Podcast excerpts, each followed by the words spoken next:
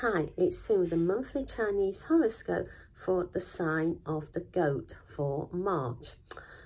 There's various options before you and you know that you like to be fair. So think carefully about the choices you're going to make.